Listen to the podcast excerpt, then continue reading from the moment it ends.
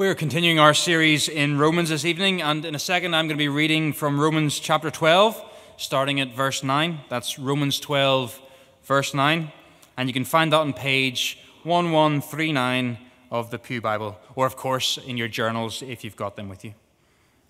Just before we get into the text, I want to make a couple of comments uh, just on where we are in Romans. So, we know from, from all we've said this year that the Paul is writing to a divided church to to show them how that the one gospel makes them the one people of God. And in chapters 1 to 11, he, he talks about how they are united in their need for salvation.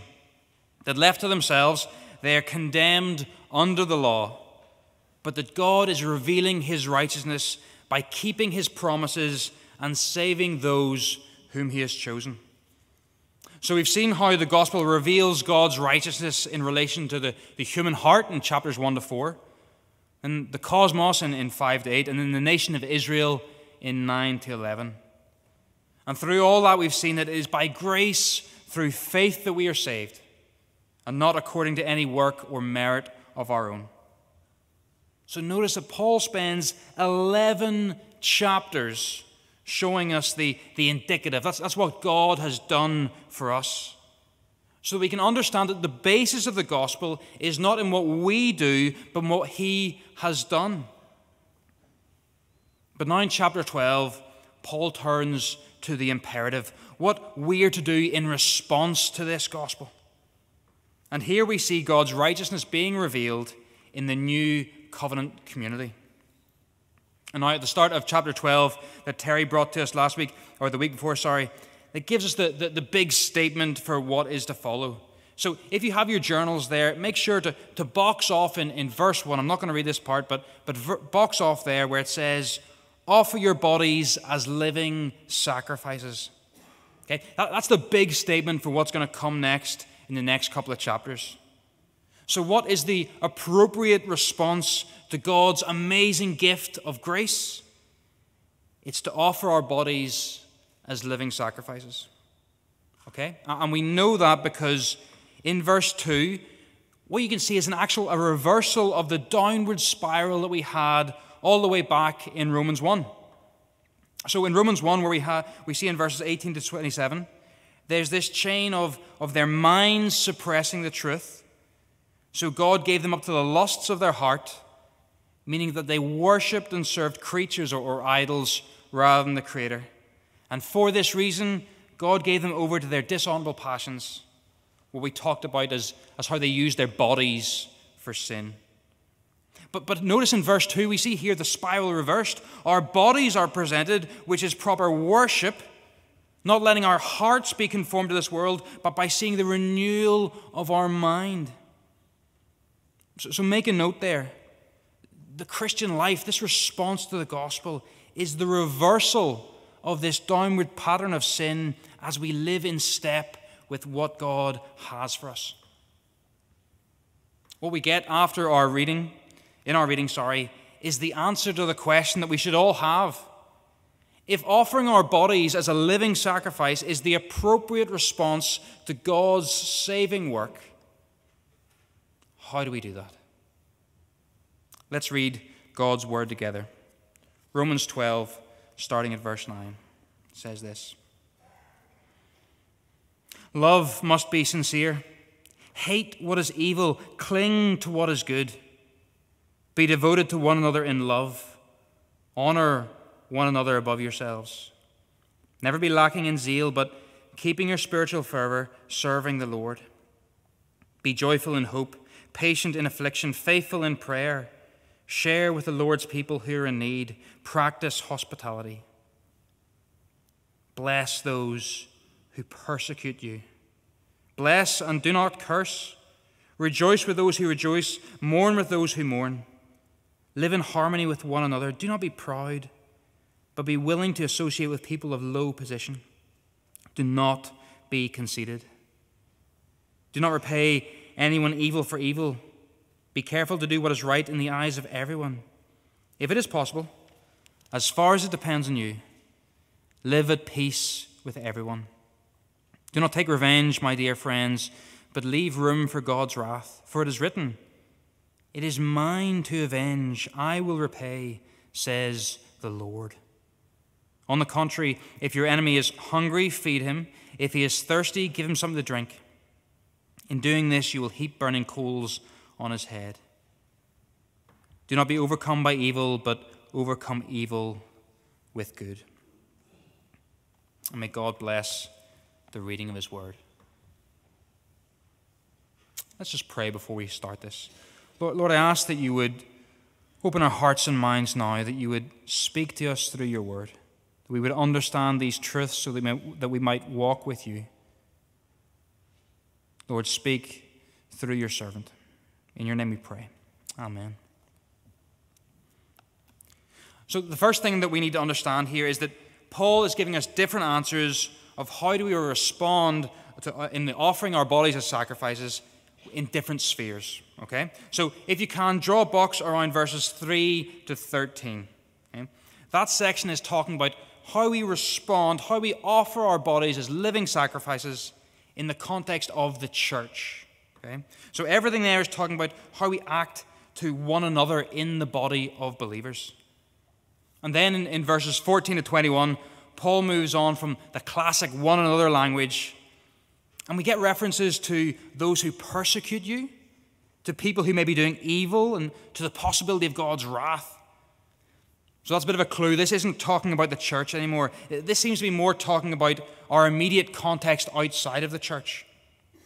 So, box off verses 14 to 21 as how we respond in our neighborhoods, in our workplaces, the, the general world around us. And then next time we're in Romans, Noble is going to be showing us how this relates to another step out from that, how we offer our bodies as living sacrifices in the context of, of the wider world. Paul's thought here is how we do it in the church, how we do it in our neighborhoods, and how we do it in reference to governments in chapter 13. And to frame this all, to frame our thinking, I'm just going to assume for now that you actually want to do this. That, that you're on board with what Paul has said. You're not thinking about earning your faith or, or being deserving or, of what you've already been given. But rather, you're looking for ways in your life in which you can joyously respond to the gospel. That you want to see God's righteousness played out in community here. Okay, so the question in our minds is not, what must I do in a begrudging, legalistic kind of way, but what can I do? in a way that, that overflows from a sense of wanting to respond to this amazing gift that we have been given. That is how we need to hear Paul. So, so make note of that because it's going to be so easy for us to, to slip into guilt at what we aren't doing or, or think of these things and these suggestions as, as burdensome. We're going to start then in verse 9 thinking about what a response to the gospel, this, this offering of ourselves as, as living sacrifices, means within the context of the church. Now, the first thing that we should note in this section from 9 to 13 is that, that this list doesn't appear to be an, an exhaustive one. Rather, it's, it's given us some good principles for what offering ourselves might look like. And notice that the parts of this focus upon our hearts, so talk about what we love, on our minds, what, what, what we think, our worship, that's who we serve, and, and then what we do, that's our bodies again. And that's just to say that there are many ways to respond to what God has done that bring us into step with Him. So, so let's look at a few of them. Verse 9 Hate what is evil, cling to what is good. So here's a way to offer our minds to God, conforming to His standards. You might have noticed that the, the cultural air that we breathe teaches us that that loving something should place no burdens upon us. That, that any kind of self denial is not love, but it's manipulation or abuse. This idea of, of, of, setting aside any kind of privilege for, for the benefit of another is, is seen as being about hierarchies of, of power. All relationships in the modern world have to conform to our own presuppositions, to, to fit in with our life goals, to be about our fulfillment. Even in, in progressive so called Christianity, there, there are people who lay aside the Bible because it doesn't conform to their worldview. So they twist it and they change it. And look, we've, we've all read the difficult parts. I remember the, the enormous weight of responsibility when, when I was getting married and read that I had to love Jenny as Christ loved the church. Or when we read that we need to love our enemies, that's, that's a tough one. Or we need to value those little humans in the womb, or, or give to those in need, or, or suffer for the sake of the gospel. There's so many places it would be easier just to, just to tweak it a little bit. But then we hear the words of Jesus If you love me, you will keep my commandments. Or in 1 John, where it says, If anyone says, I love God, but hates his brother, he is a liar. Loving God requires us to conform to his way of thinking because part of receiving the gospel is accepting that we aren't God, that God is God. And so when there, time, when there comes a time when we face a, a controversy, so for example, we, we might socially be inclined in our hearts to be for abortion. But we may know that that is just so counter to God's heart that then what we're going to have to do then is to work hard to pray, not my will, but yours be done. We work hard at understanding why God says that, not, not so that we can have behavioral change and, and keep to a certain standard, but so that we can love that standard, that we can rejoice in God's good will. And we do that in the sphere of the church by valuing the things of God and hating evil. So, for example, we, we should genuinely hate spiritual abuse. We shouldn't even countenance covering up the failings of our, of our leaders because we don't want to cause division. The church has seen enough of that. And, and I will say that for me. If you see me in a clear and obvious sin, you need to confront me. You need to value the things of God and hate the things that He hates. That also means valuing things in, in their proper place uh, uh, and order being passionate about the word and holding on to the emphasis of, the, of, Bible teaching, loving the opportunity to sing, even if the style of song isn't to our own personal preference. Understanding that what we do here, the mission of the church, is determined by God and not what we would like it to be. So if you need to conform your mind, don't be lazy in your study. Get into the confession. Yes, I said it. The confession's great. Go read the confession. Read some catechisms. Read good books. Discuss controversial topics with people. Learn to love the standard. In the new covenant community, God's righteousness is revealed in how we follow His ways and not the culture's. So we can offer our minds to God, but, but our verse doesn't stop there on that, on that cerebral level. Verse 11 Never be lacking in zeal, but keep your spiritual fervor serving the Lord. One of the things that the gospel does is to produce a heart for the things of God. It creates in us a worshipful, response to what God has done. Now, we sometimes think that serving is, a, is an obligation, a burden that we bear because we, we want the overall work to continue. But that's not what this verse is saying is an appropriate response.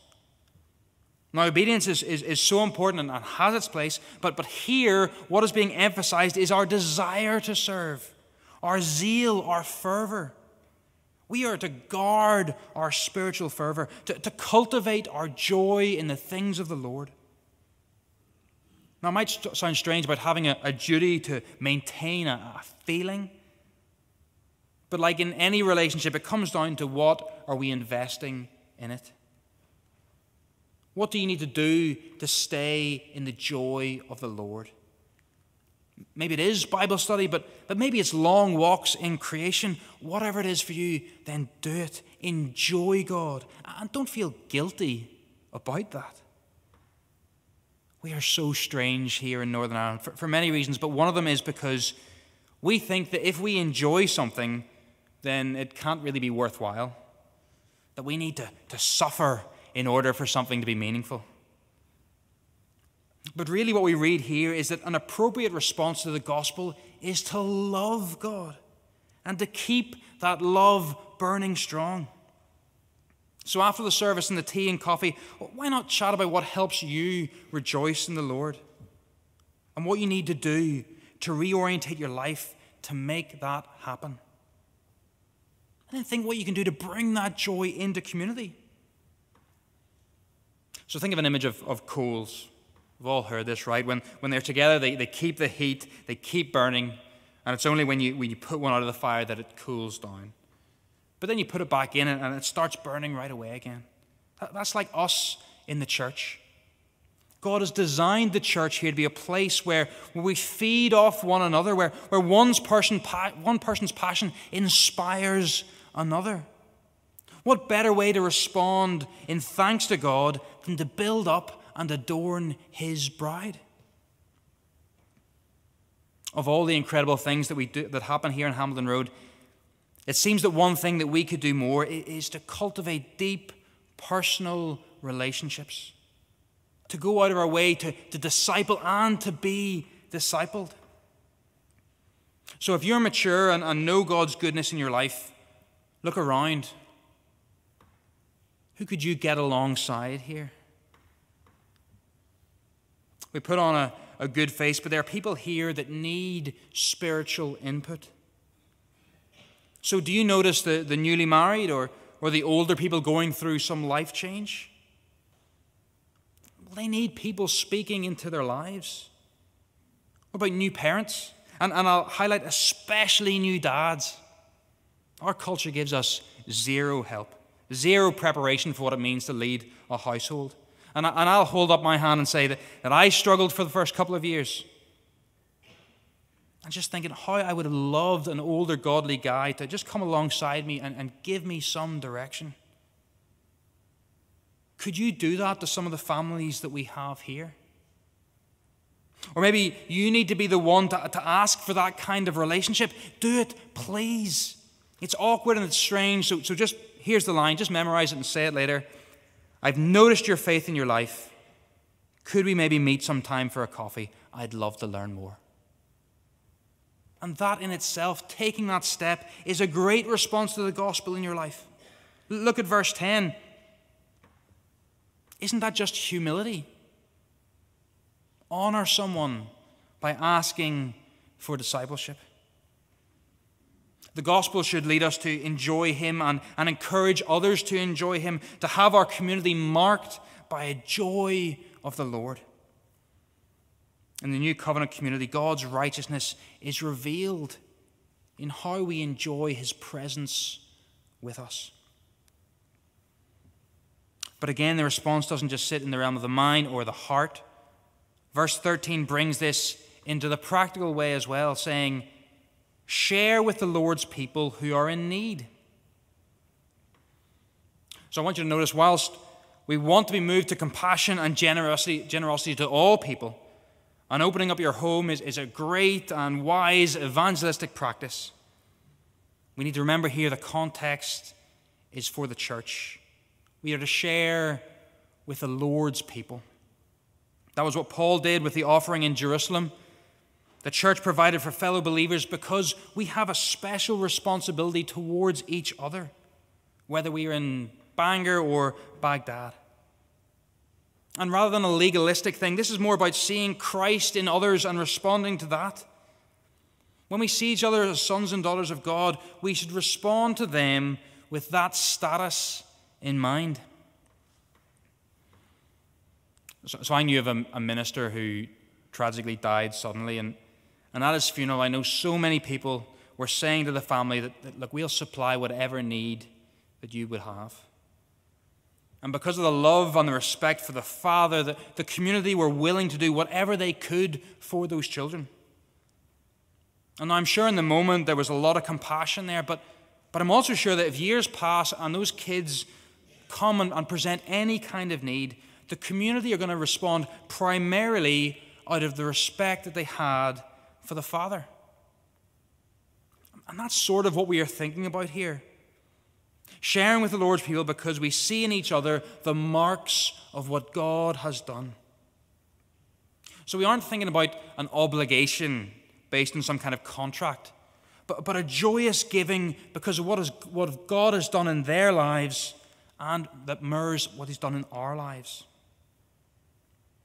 And for us in the church, this could, it might look like, like a sharing of, of experience or expertise. I only found out last week that one of our young people had a Spanish conversation exam, and I was just really gutted because I felt I could have, I could have helped him with that. Another person I know of lent his car to another brother when, when he needed it, when, when he needed work done to his one. Whether it's time, talents, material wealth, being a church member means that we've agreed to share with one another.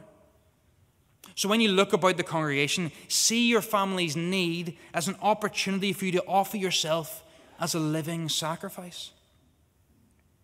Let our response be conforming our minds to God's ways, loving what He loves, so that our hearts are led to worship and we use our bodies for His purposes. One quick word of warning. Remember back to verse 6. We are all going to respond differently. This isn't a, a prescribed list. It, it is each of us seeing what God has done in our lives and offering whatever true and proper worship we can in accordance with our gifts. Remember, love must be sincere. So don't confuse suggested responses for required burdens. Look first to God and then see how you can respond to Him in, in the church. Because it is this joyful serving and giving as a response to what God has done that reveals God's righteousness, both to us and to a watching world. That is our first sphere where we can respond and where we can, we can give thanks to, to God and let that overflow into our lives. The next place that Paul talks about is in our neighborhoods. So look with me at verse 14. And hopefully you can pick up on that, that change of tone. Bless those who persecute you. Bless and do not curse. This is not language that Paul uses for the body of believers. And even if you have to, to listen to me singing beside you someday and, and you're tempted to curse me, that's not what Paul is talking about. So, what we are thinking about here is, is how to offer ourselves as living sacrifices to God in the context of other, of, of sorry, of, of non believers or unbelievers. So, we're thinking about what we do in our neighborhoods or workplaces. And again, you can note that this advice seems to, to fall into those categories of mind, heart, worship, and bodies. So, verse 14 sees how we think about others Rather than being moved to, to curse them, we decide in our minds to bless them. Verse 15 shows how our hearts are moved to rejoice with them and to weep with them, not remain aloof and detached in our holy huddles, but actually be moved by their circumstances. Verses 16 to 18 talk about how to live with people. That, that's kind of like our bodies, right? And verse 19 onwards talks about how we view God in that so our worship. You, we, we don't have time to pack, unpack all these. I, I just want to pick out a couple of points. Firstly, let's note the, the general disposition that we are to have if we are responding to the gospel in our lives. When we rebelled against God and, and cursed Him, He did not curse us, but blessed us. He condescended to us, associating with people of low position. He did not repay evil with evil, even though we deserved it.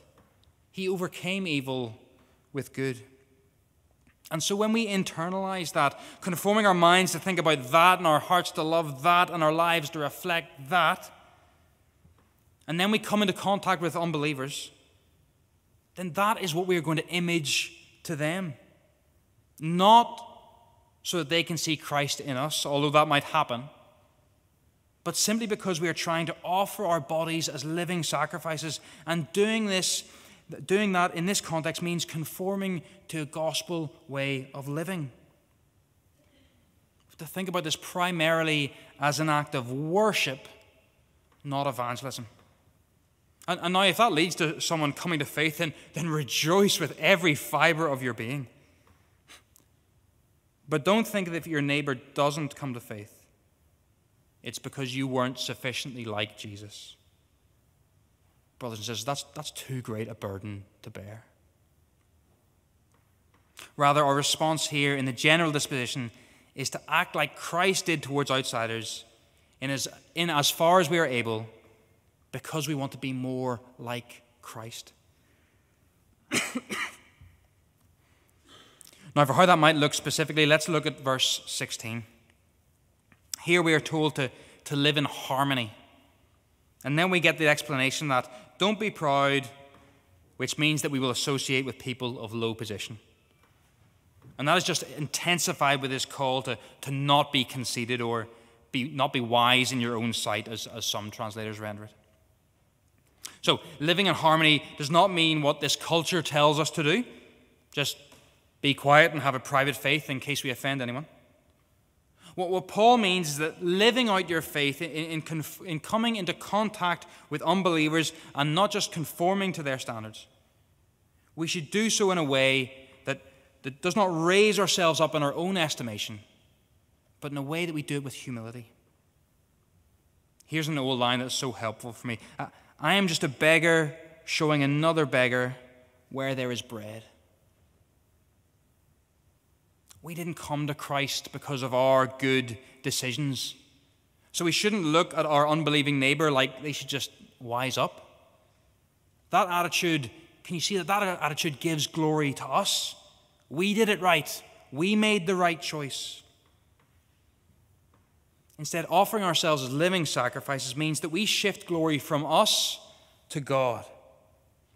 So, in remembering the gospel, we train our hearts in gratitude to God, which makes us want to give Him glory. And so we act towards outsiders in a way that brings about association rather than alienation. An appropriate response to God is, is getting to know your non Christian neighbors, forming real friendships with them, not just for the purpose of converting them, because we recognize that we are not above them. They are not some unclean thing that, that's going to sully us. Just look at how close Jesus got to sinners in his day.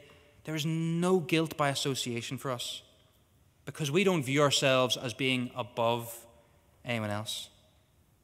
And so, if we can, we should live in peace with them not hungry for arguments and strife, always ready to and willing to speak about Jesus in every situation and call people to repentance, but not trying to just stir up controversy where there is none.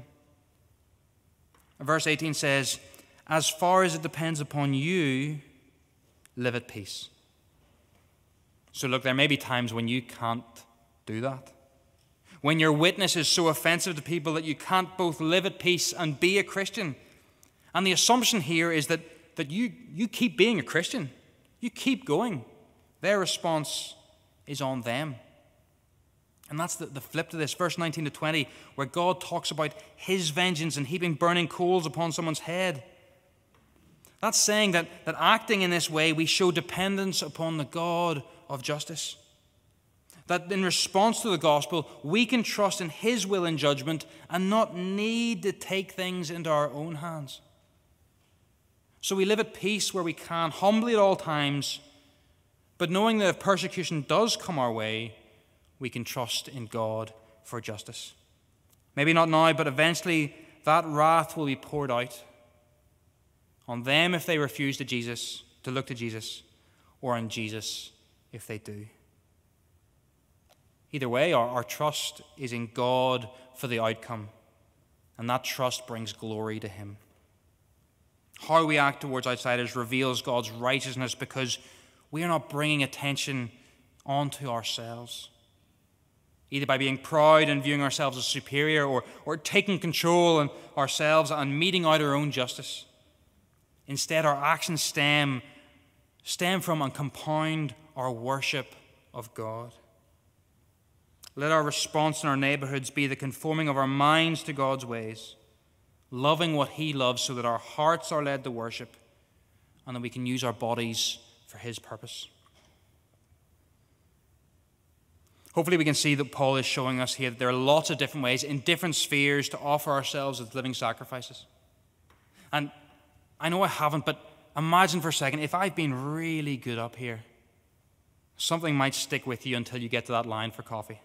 Maybe, just maybe, something will remain until you get to the car. Like the reason why we hear these things and they, they don't stick, that they don't take root, is that either we have too small a view of the glory of the gospel, and so we don't feel moved to respond in these big ways, or we have too big a view of the fear of man. Forming a deeper relationship where people might speak into your life, that's scary. And so it's easy to focus on that mountain and forget what the view might be at the top. But, but the thing is, is that is what we do when we lift these passages out of their context. When we look at them as, as actions rather than remembering that they are responses to the gospel.